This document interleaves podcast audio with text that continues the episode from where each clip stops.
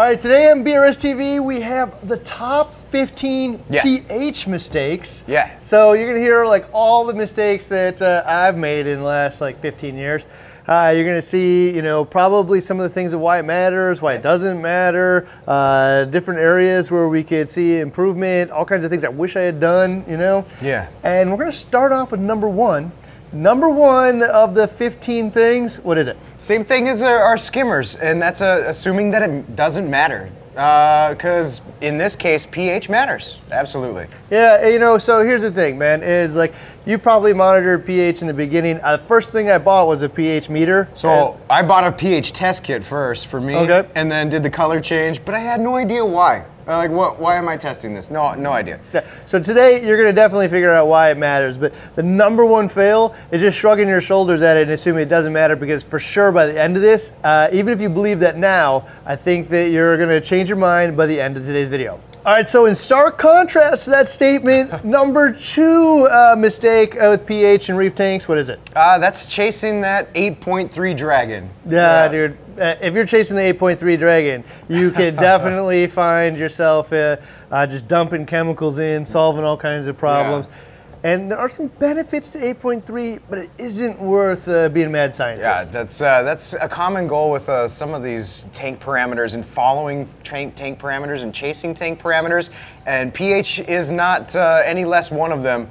But yeah, like you said, mad scientist. The amount of equipment and things you can hurt, you can dose, or have heard to dose, or people have told you to do to uh, affect pH, uh, can bigger headache than anything else. Okay, so related to that, the next uh, number three here uh, uh, mistake is make sure the problem's actually real.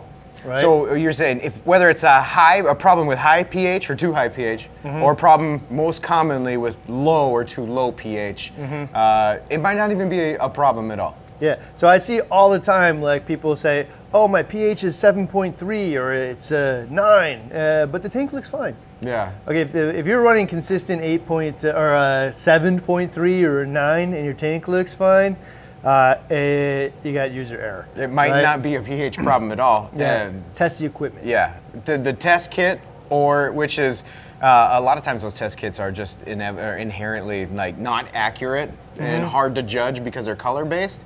Uh, but even your even your monitoring equipment, the pH probe itself, they drift over time. Something can get you know bump them, do what have you, and throw them off. So it might not even be a pH problem. Yeah, most of the times, if your testing equipment tells you something totally crazy, it's because it's not working. It's not because something totally crazy is happening. Yeah. Uh, and so, if you have a, TA, a pH probe, all you need to do is uh, dip it in the seven or the ten. If it reads it right or both right, uh, you know for sure that the tool's probably working, right?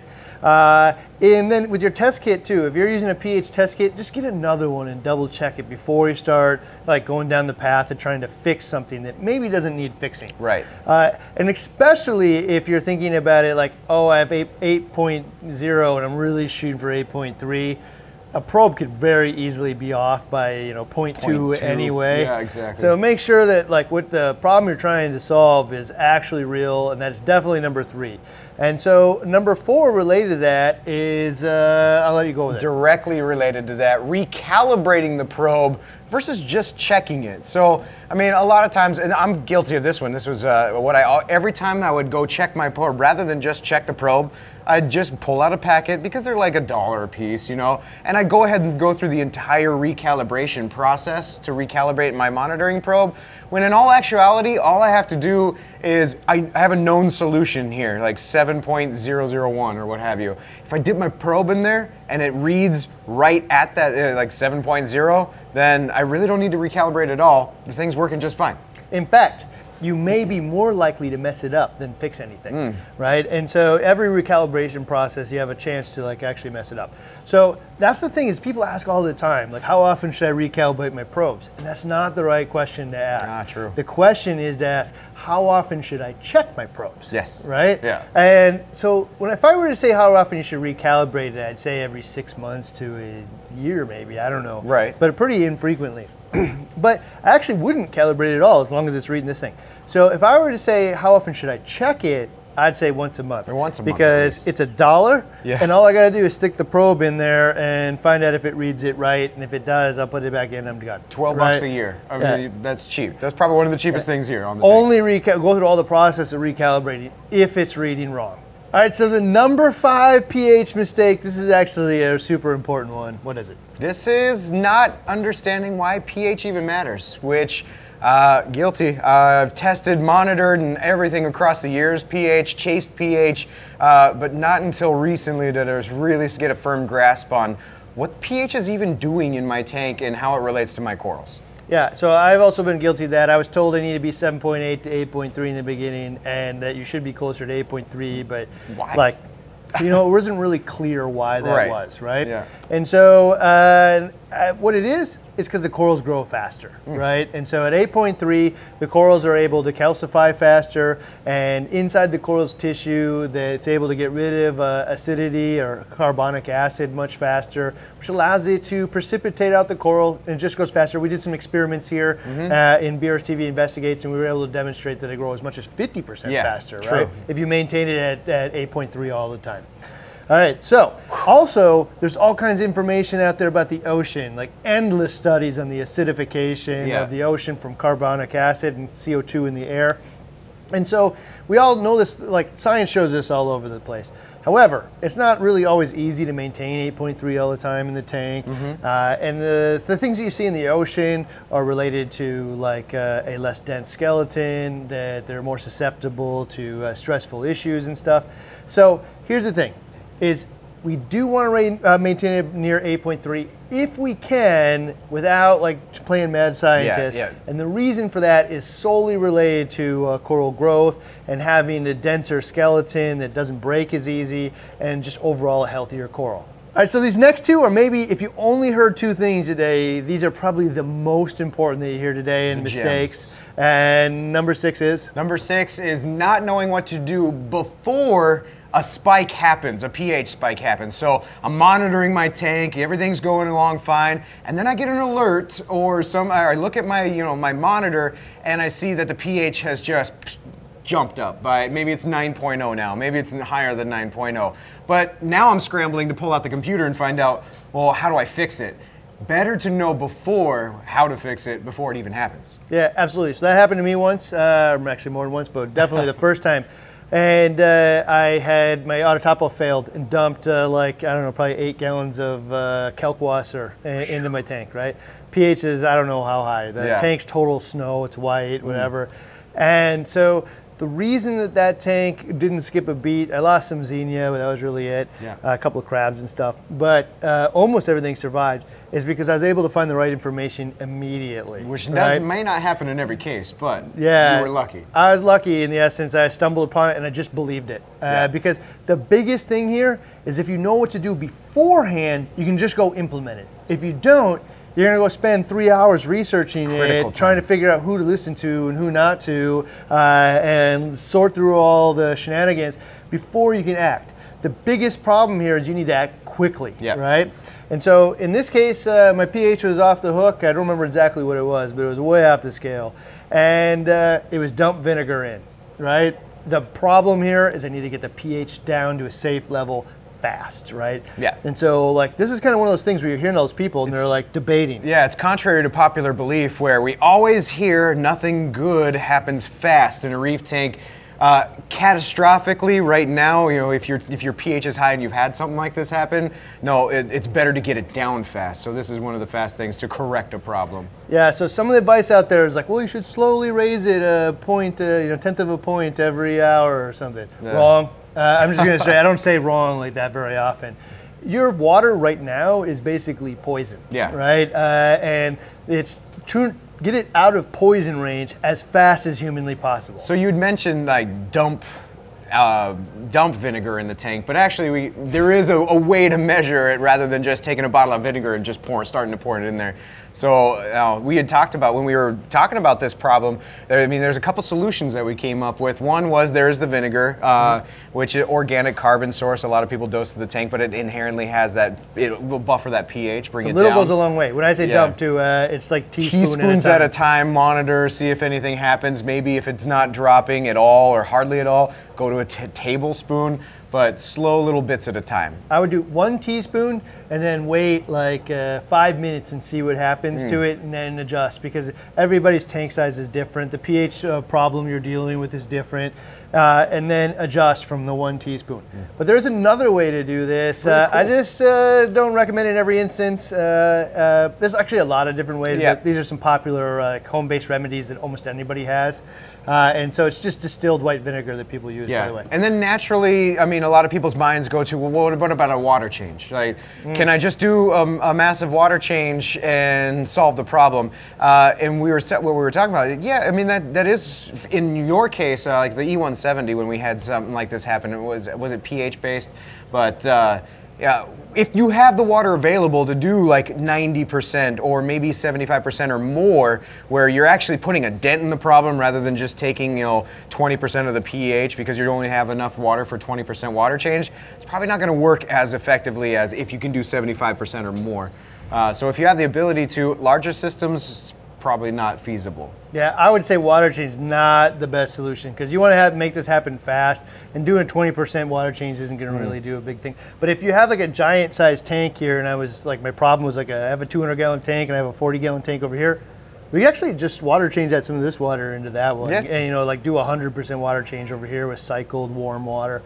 But I wouldn't recommend that. I'd actually say the the vinegar is a much better option. And then for some of you out there, also soda water, which is just uh, CO2 in water. Yeah. Uh, I'd probably stay away from buying the stuff like in a bottle. But if like you happen to have like a soda stream at your house, you know, you just go get some RODI water and you know, Inject with inject CO2, food grade yeah. CO2 into Yeah. it. And you can pour the stuff right in there. And again, a little goes a long way. So do a little bit and then pour or wait five minutes, see what happens.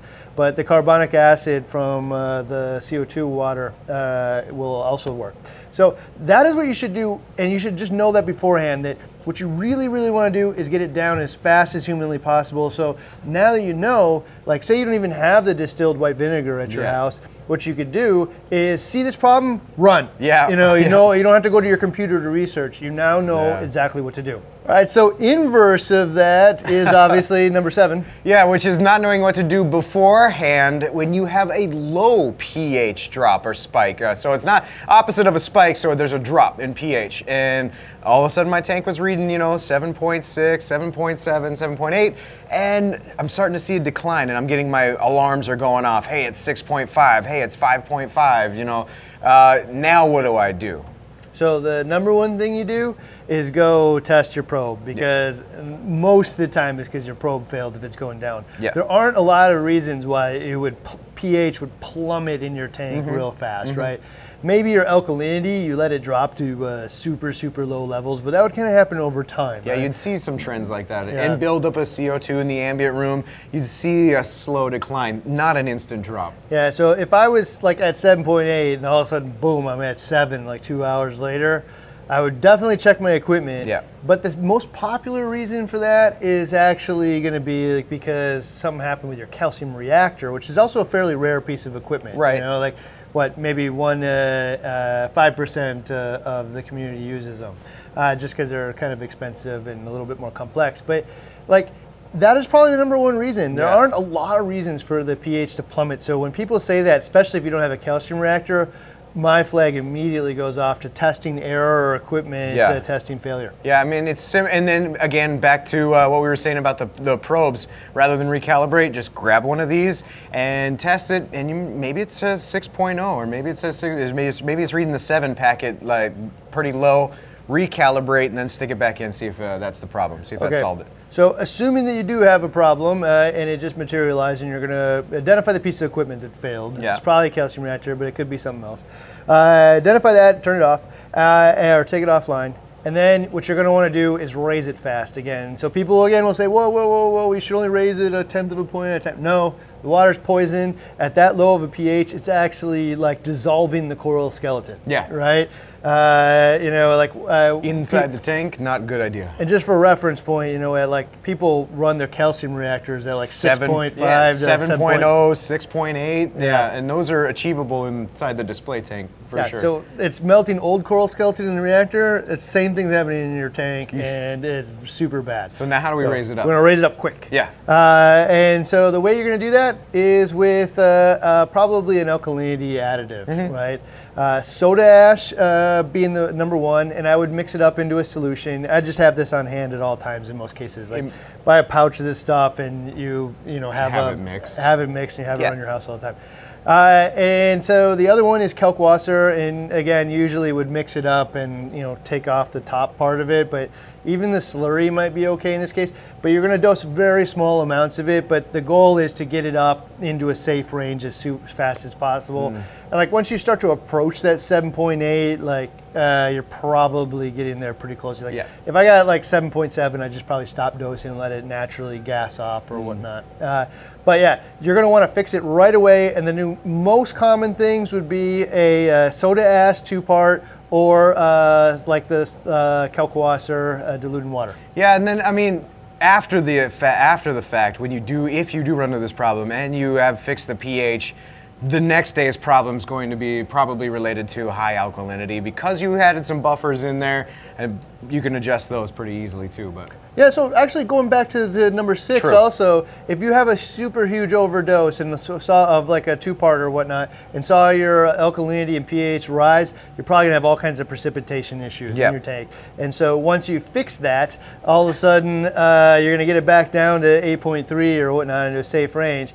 Don't be surprised when you're gonna start to see uh, all of your calcium alkalinity start to deplete. Yeah. Right. Uh, so anytime one of these things happen, it isn't just fix it, it's monitor what happens every few hours for at least the next day or so. Uh, and get a pulse so you can correct them. So monitor your calcium, your alkalinity, and the pH. And now you know what to do, in most cases you'll be able to save the tank uh, super fast. All right, so number eight here of pH fails. This is actually one of my favorite because this is like confused all the time, and I see this uh, uh, mentioned in the wrong ways Yeah. all the time as well. What is it? that's uh, that's going to be assuming that monitoring alarms for pH is about tank chemistry, when actually. Uh, as you can tell by the last couple uh, of uh, mistakes, it's about the equipment because in those last couple of mistakes, it was equipment failure that led to those mistakes, and that's what we're monitoring pH for. Yeah.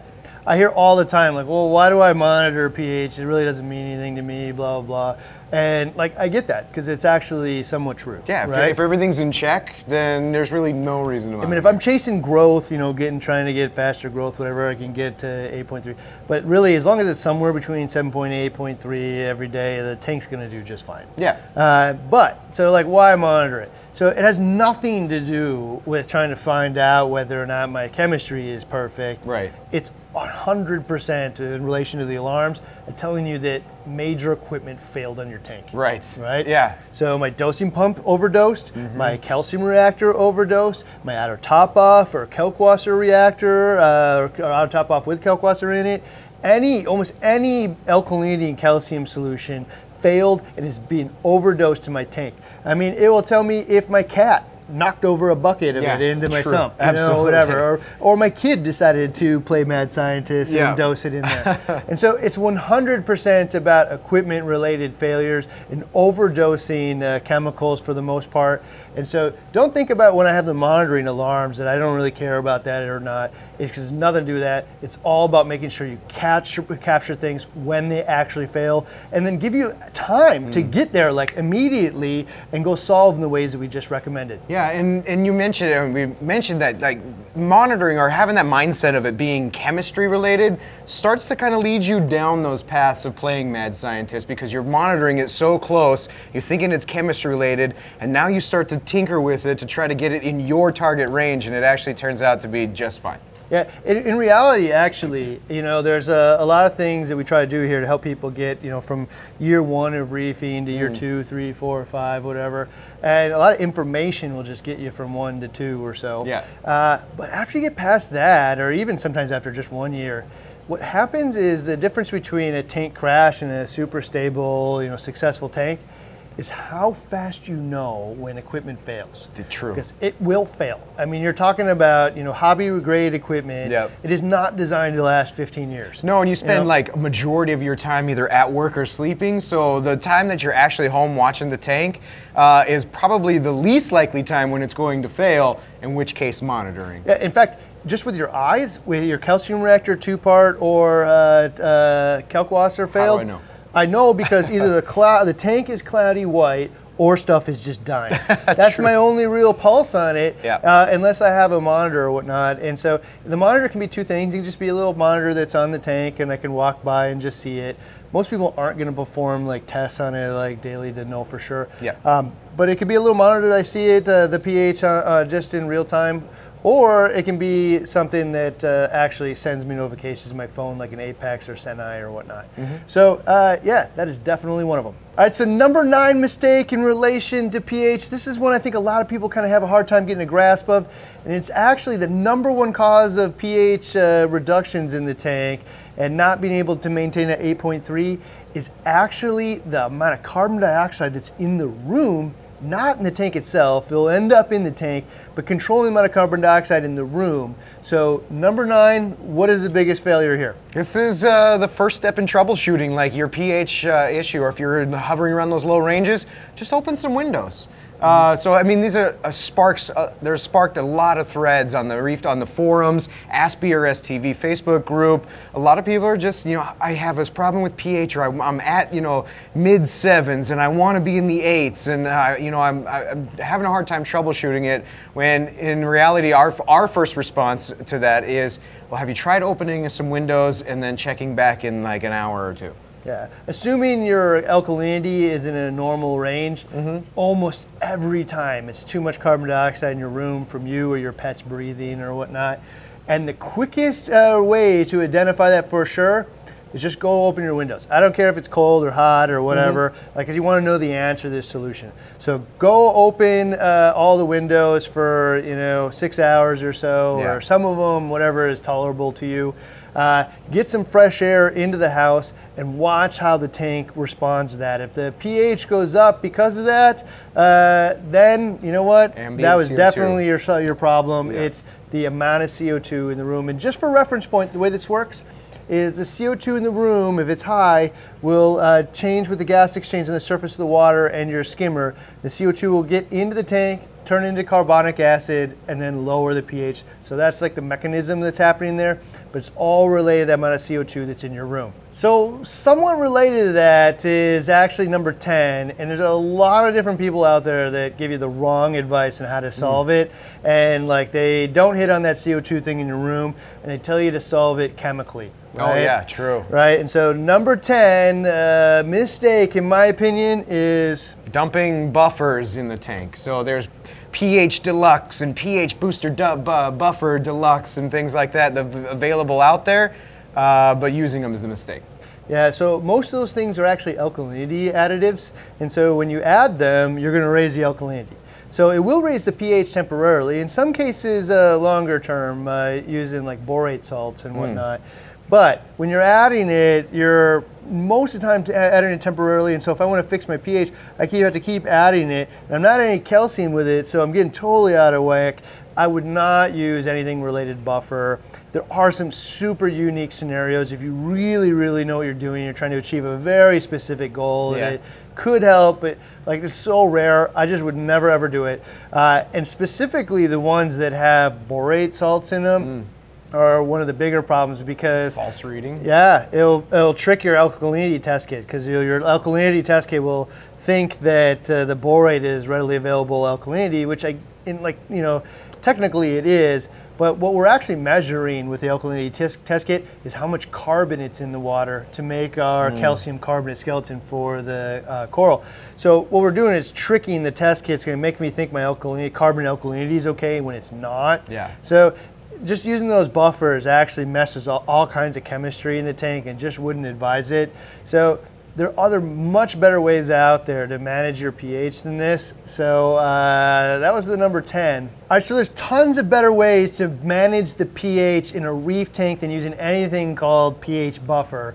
And that leads right into number 11, which is? Yeah, that's using alkalinity additives as uh, your pH for increasing your pH. So naturally, you know, soda ash and kalkwasser have a pH boosting effect. So if I'm using those as my alkalinity uh, additive to uh, maintain alkalinity, to some to, to some degree, to some effect, I'll have a pH boosting effect. Yeah, so basically what's happening is uh, you're adding the soda ash or the kalkwasser or whatnot uh, to the tank, and uh, it's actually binding up the carbon dioxide that's in the tank. Uh, which makes it unavailable to make carbonate, mm. right? So it's not that you're going to use those and dose them to try to fix pH. Yeah. It's the fact that you chose the soda ash as your alkalinity solution that's matched your two-part that will just elevate the pH on its own, right? Mm. So you're not doing it for that purpose necessarily, but it's just kind of a side product. Same thing with dosing the kalkwasser and your auto top off or whatnot. Yeah. Is it binds up the CO2 that's in the tank water and temporarily. It will get added back in over time with gas exchange. So it's just part of a daily maintenance but it is a much better way to manage the pH of your tank with just selecting the right additive system for calcium and alkalinity. Okay, so that also leads into number 12 here, uh, mistakes, is a lot of people simply don't understand the role that your protein skimmer has in maintaining the pH of your tank. Yeah, we're talking about the air exchange that happens inside the body of that skimmer versus just the surface agitation on the water or rolling through your plumbing and your filtration and stuff just the the difference in the amount of air volume that is getting mixed into your tank, uh, what hundreds of times greater in the skimmer body than surface agitation. Yeah, so there's two places uh, predominantly that there is gas exchange happening at the room in the tank. Mm. It's the surface of the water there, uh, which actually isn't that much surface, and especially if it's not really you know rolling or tumbling right, over. Right. A little bit going down your overflow. But if you look at a protein skimmer and all those little bubbles in there, the amount of surface area inside of that and the amount of gas exchange greatly exceeds what's happening on the top of the tank. Yeah. So uh, note that the skimmer is actually the thing that's really controlling the amount of CO2 that is or isn't in the water.